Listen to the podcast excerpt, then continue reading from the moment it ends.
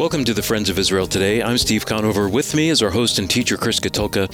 Have you visited our website yet, f o i radio dot org? After this episode ends, I invite you to visit f o i radio dot org, and there you'll see nearly eight years' worth of programming on our site. Again, that's f o i radio dot org. Steve, we are wrapping up Hosea today. It's been four weeks of looking at the prophet. We looked at the background of what Hosea was speaking into. We've looked at the sin that Israel was committing and the judgment that would come as a result of that sin. But today, uh, we're going to see the hope. We're going to see the restoration. We're going to see the salvation that God desires to pour out on his people.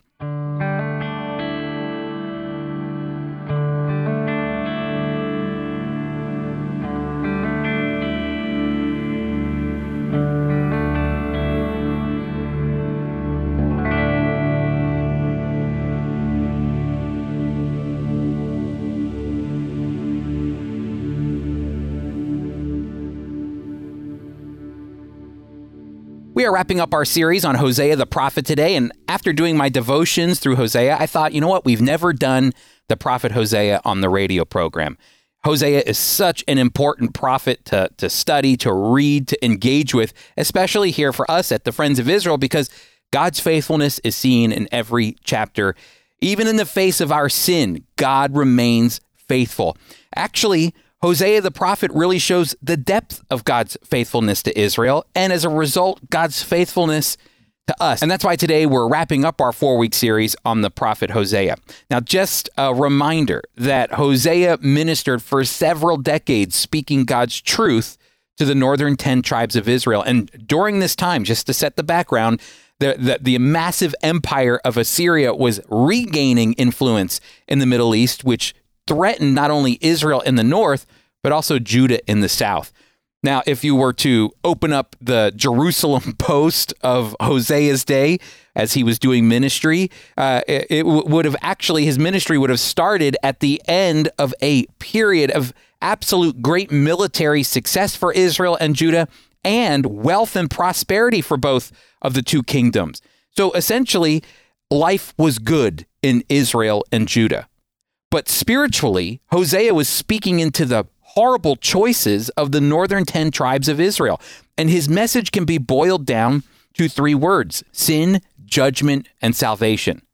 And last week we talked about God's judgment toward Israel and the fact that because of their sin, God would spare no expense in judging them, because Hosea says that Israel committed spiritual adultery by following false gods, that the rich committed injustice toward the poor in Israel. There was murder and violent crime in the land as they were as they were hurting one another and abusing one another. Uh, religious hypocrisy could be found among the priests. There was selfish arrogance and even spiritual ingratitude, which is the worst. The fact that they would have pride against the God who loved them so much and made a covenant with them.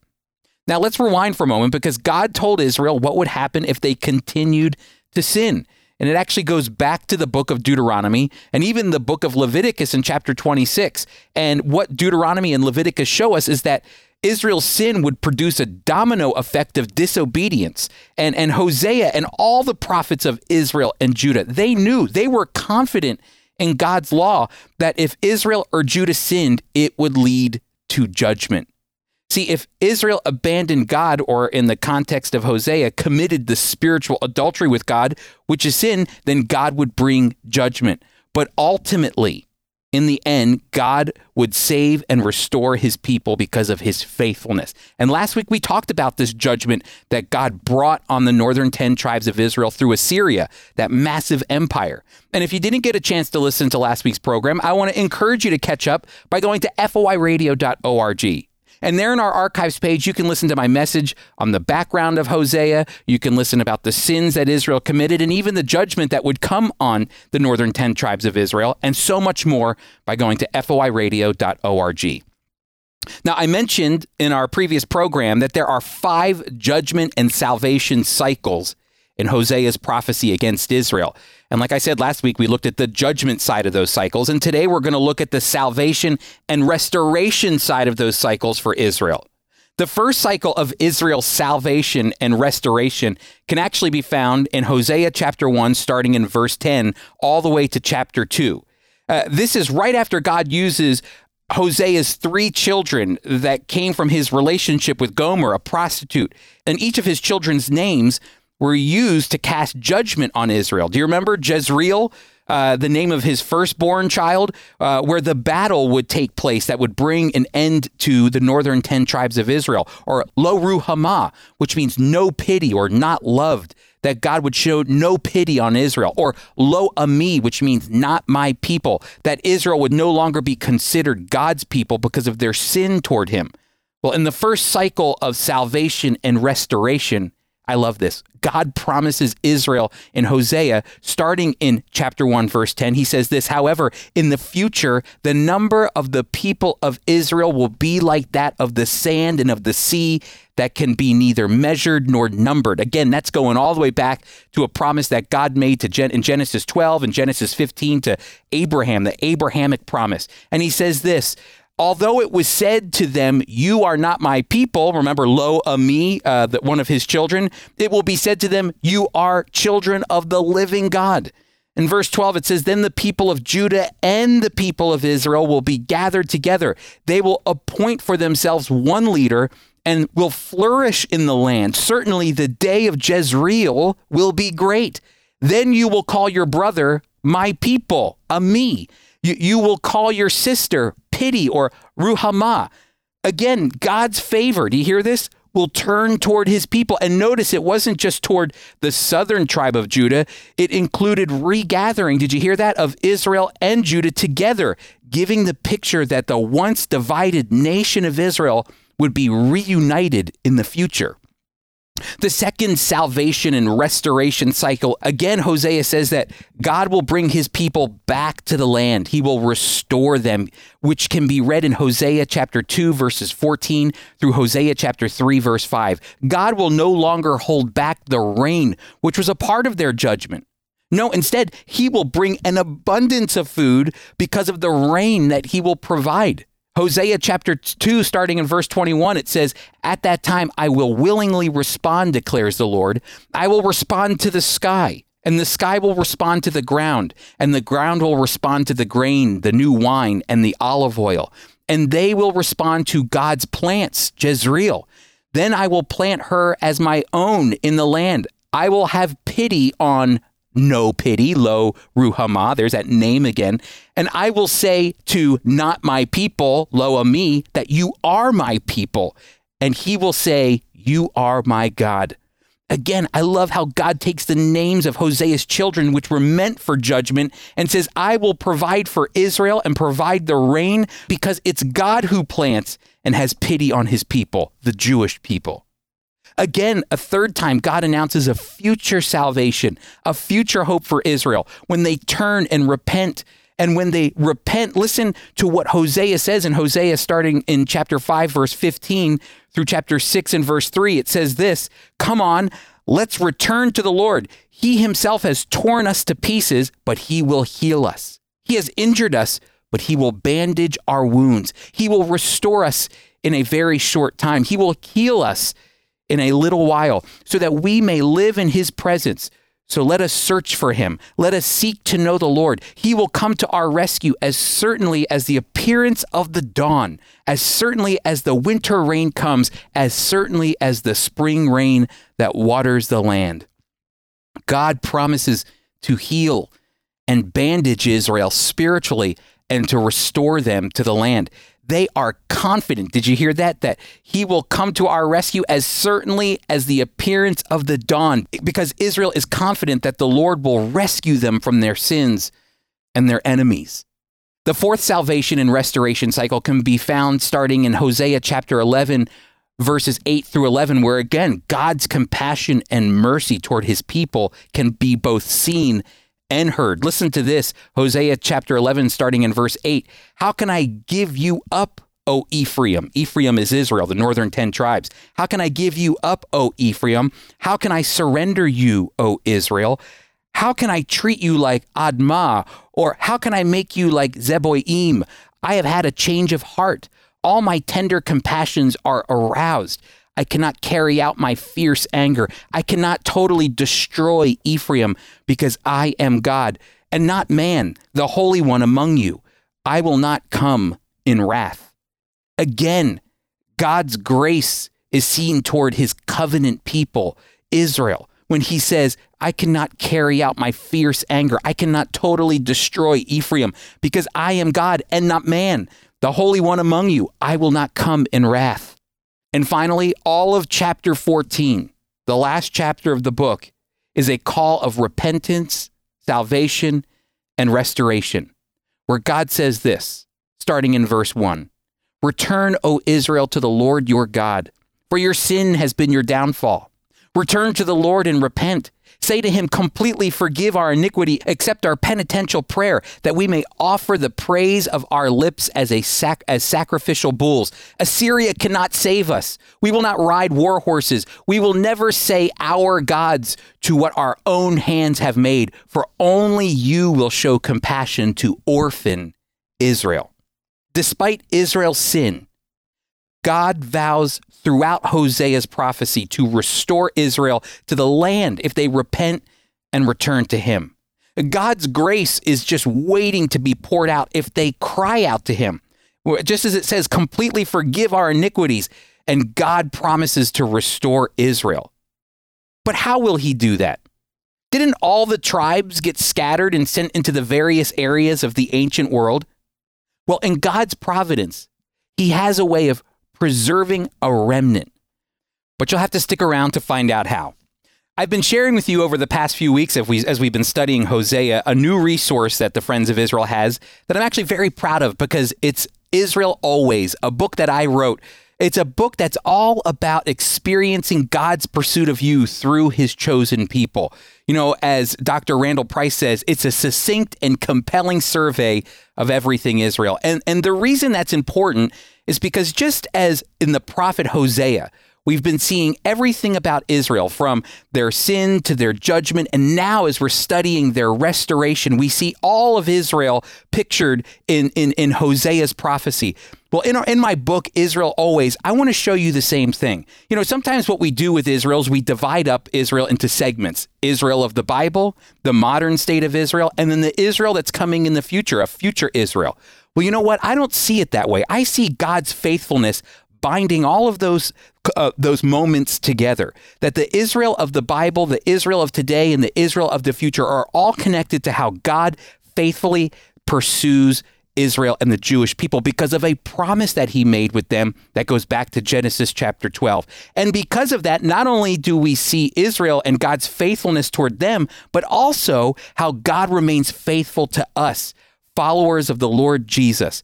Israel Always is a great way to see the faithfulness of God in Israel and our lives as well. And if you are planning on going to the Holy Land, maybe you want to come with the Friends of Israel, this is a great resource that you can get your hands on so that you can prepare for your trip to the land of Israel. Now, I'll also say this. If you go to our website, foi.org forward slash Israel Always, you can download a free chapter right now um, to, to sample the book. So you can go to foi.org forward slash Israel Always uh, to get your free chapter. But Steve, how can our listeners get their copy of Israel Always if they wish to purchase it? Yeah, Chris's new book, Israel Always, published by Harvest House. It's a beautiful book. It's an insightful book. I encourage you to get your copy.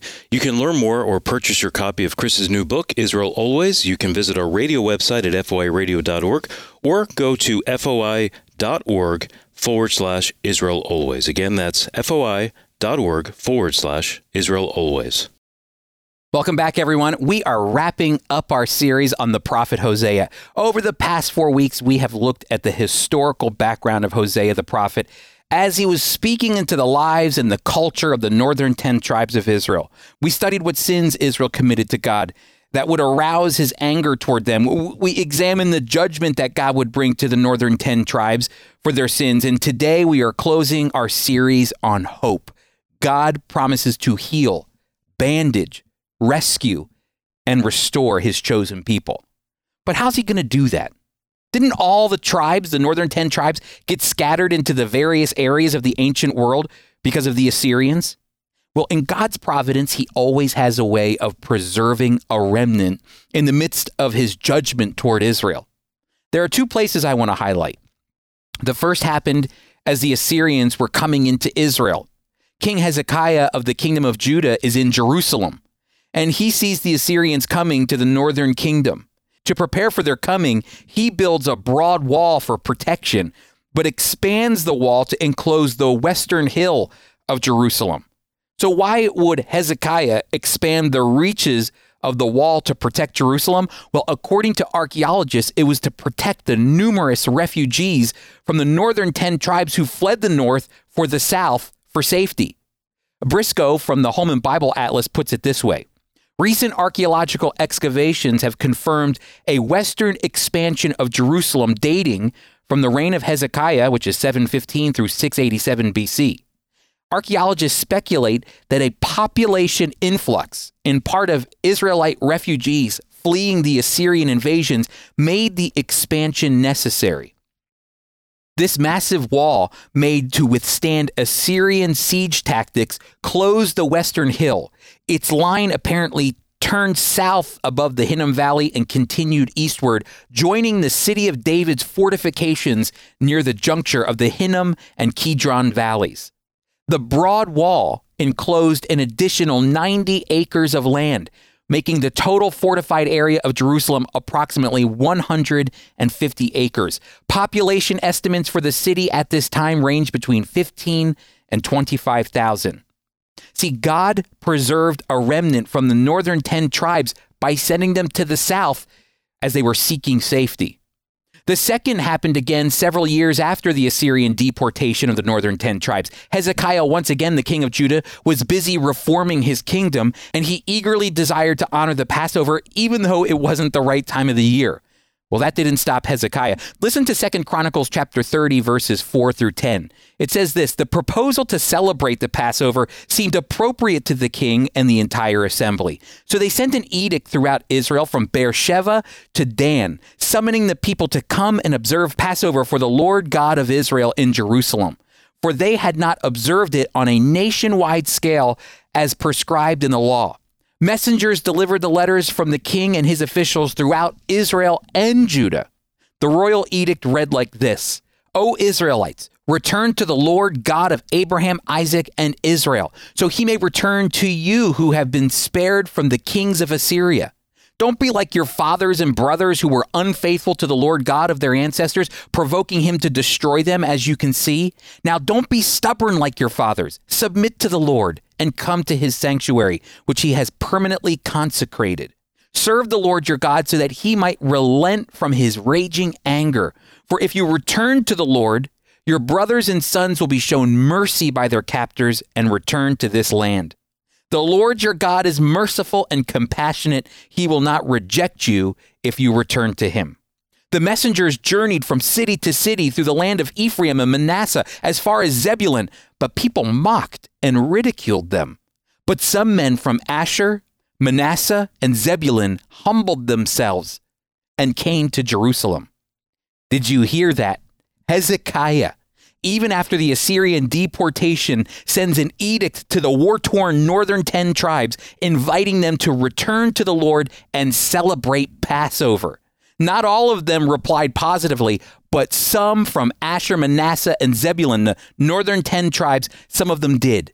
My friends, a remnant was preserved from the northern ten tribes of Israel. Listen, even in the midst of Israel's darkest days, when it seemed like there was no hope, God promised salvation, God promised restoration, and God promised a remnant to ensure that his promise, his covenant to Israel wouldn't fail. Why?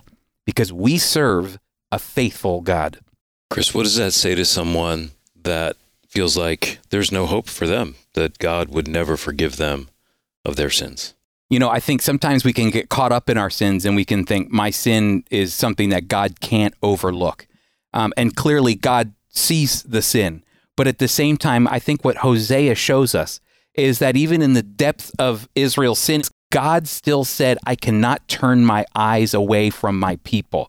I believe God has been pursuing all of us from the very beginning. It's the reason that he sent his son into a world full of sin and shame, and Jesus entered right into it that we might have eternal life, that whoever, no matter what, whoever turns to God and repents can find restoration, hope, and fullness to serve the living God. Now, Apples of Gold, a dramatic reading from the life and ministry of Holocaust survivor Zvi Kalischer.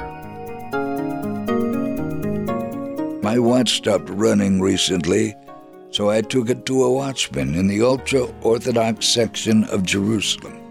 Two Hasidic men entered the watchmaker's shop with me and started to speak about their study of the Talmud in the Yeshiva. One of the men told the watchmaker, "Even if you are on vacation, you must study the great rabbi's books." I listened to them for a long time, and then I decided to enter the conversation. "If you are so faithful to God," I commented, "you should know that study alone will not get you into heaven. You must bow down on your knees and pray to God." Even after such a brief statement, they all rose against me. "What are we, Christians, that we should bow down?" I replied, "Was Daniel a Christian when he bowed down three times a day before God? Many times in the Bible our great prophets bowed down before the Lord. David wrote in Psalm ninety-five, verse six, 'O come, let us worship and bow down. Let us kneel before the Lord our Maker.' Was David a Christian? And what about you? On Yom Kippur, you bow down many times and cry, 'Adonai, Adonai.' If, as you say, only Christians bow down to pray, then you are just like them." "Never," they shouted. One of the men said, "Our rabbi would be able to answer you." I asked, "How is it that you have studied all your lives, and yet you cannot give correct answers about your faith?" These men displayed all the outward signs of being religious, but they were empty inside. Then they asked, "Why do you try to act so religious? We can tell you are not, yet you want us to do what you say." I replied, "I have never said you should do as I say. God has told us to obey the law of the Lord and not to follow other gods, but you are wasting your life studying the writings and traditions of men." The watchmaker then said, "This reminds me of an occasion a few years ago when a man came into my shop and spoke just like you. He was a missionary. Are you one of them?" I told him, "I believe in the living God, Messiah Ben David. You sing about him every Sabbath, but you do not believe in him in your heart. Did you know the words Messiah and Christ mean the same thing?" At this, they all jumped around as if they had been bitten by a snake, and they said, "This can never be. We will ask our rabbi." I replied, "I'll be waiting for his answer." You never know how the Lord will use such a situation, and he has said in Isaiah fifty-five eleven that his word will not return to him void. I pray these men will remember our conversation and turn to the Bible, the true Word of God.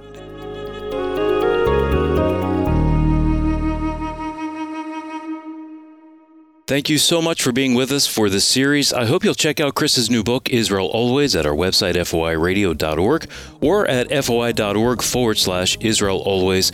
Chris, where are we headed next week? Yeah, there's been a big transition that's happened recently with our magazine, Israel My Glory. Uh, for several decades, Lorna Simcox has been our editor-in-chief, casting the vision for the success of Israel My Glory. Well, recently she has retired and handed the baton off to Jesse King, our new managing editor of Israel My Glory. So we're going to have both Lorna and Jesse on to talk about the transition and the future for Israel My Glory. Our host and teacher is Chris Katulka. Today's program was produced by Tom Gallione, edited by Jeremy Strong, who also composed and performs our theme music.